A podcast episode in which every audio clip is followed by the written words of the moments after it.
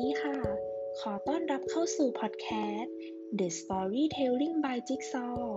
พอดแคสต์ดีๆ ที่จะทำให้คุณนอนหลับฝันดีก่อนนอน ซึ่งพอดแคสต์ในที่นี้นะคะ รวบรวมนิทานที่แสนสนุก ที่จะทำให้คุณผู้ฟังนอนหลับฝันดี ไปพร้อมกับเรื่องราวที่แสนสนุก ถ้าพร้อมแล้ว เราไปรับฟังกันเลยดีกว่าค่ะ กับ episode ที่ 1 นิทานเรื่อง สาวน้อยกับเจ้าชายในฝัน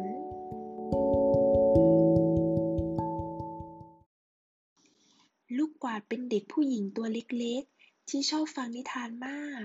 เธอฝันว่าเมื่อเธอโตเป็นผู้ใหญ่ เจ้าชายที่เป็นเนื้อคู่ของเธอจะปรากฏตัวขึ้น และมาขอให้เธอเป็นเจ้าสาวของเขา ลูกกวาดเชื่อว่าเจ้าชายของเธอน่าจะเรียนหนังสืออยู่ที่ไหนสักแห่งในโลก และเพื่อให้เจ้าชายรู้ว่า เธอเฝ้ารอวันที่จะได้พบกัน ดังนั้น ลูกกวาดจึงวาดรูปตัวเอง ยืนเคียงคู่กับเจ้าชายในฝัน แล้วม้วนภาพใส่ขวดแก้วโยนลงทะเล เพื่อสื่อความในใจไปยังเจ้าชายที่ลูกกวาดเชื่อว่า เธอกับเขาผูกพันกันอยู่ด้วยเยื่อใยแห่งความรัก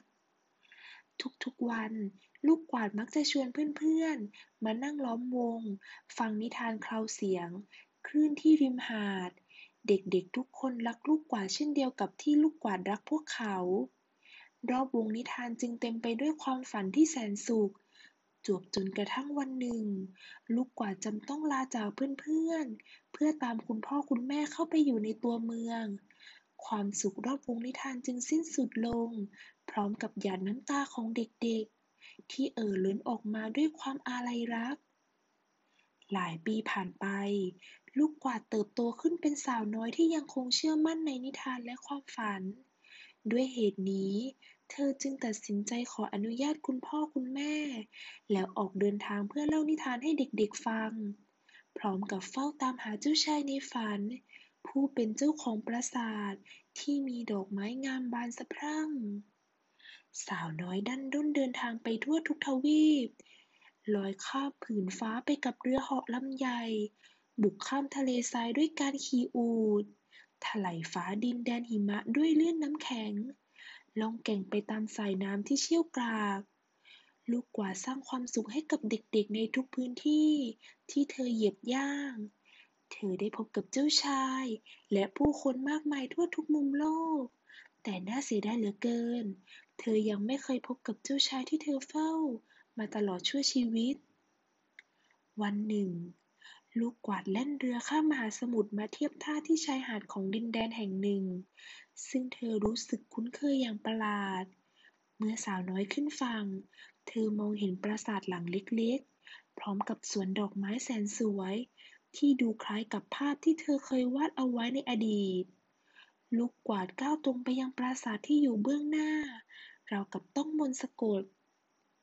เธอมองเห็นเจ้าชายผมยาวท่าทางใจดีกำลังนั่งเล่านิทานอยู่ท่ามกลางเด็กๆ ที่มีแววตาเพ้อฝัน ถึงหญิงสาวที่เต้นรัวอย่างที่ไม่เคยเป็นมาก่อน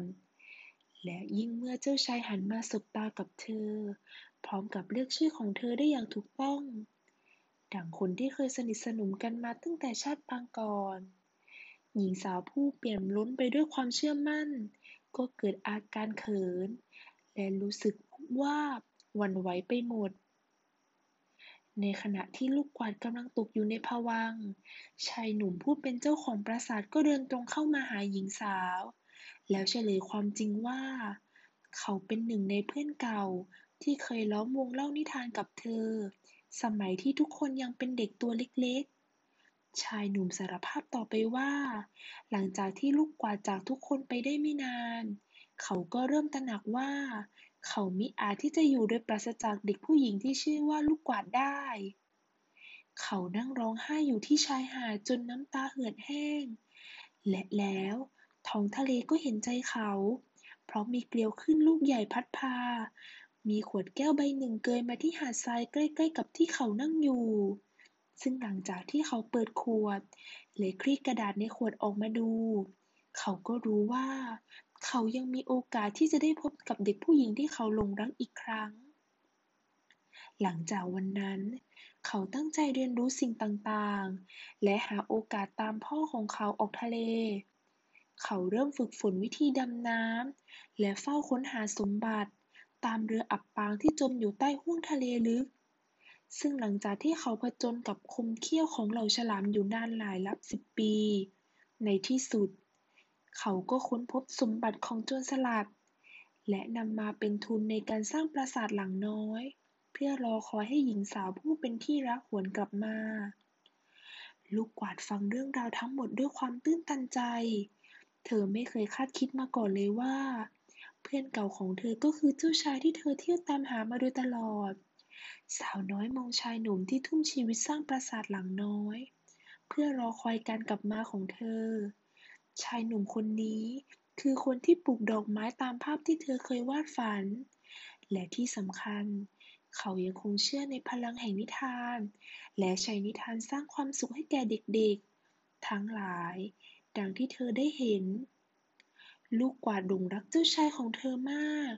และเมื่อชายหนุ่มเอ่ยปากขอความรักจากเธอ เธอก็ไม่มีเหตุผลอันใด ที่จะปฏิเสธความปรารถนาดีของเขา ในที่สุด ลูกกวาดก็ได้อยู่เคียงคู่กับเจ้าชายของเธอ ในปราสาทหลังน้อย ที่อบอวลไปด้วยกลิ่นอายแห่งความรัก ดังที่เธอเคยฝันเอาไว้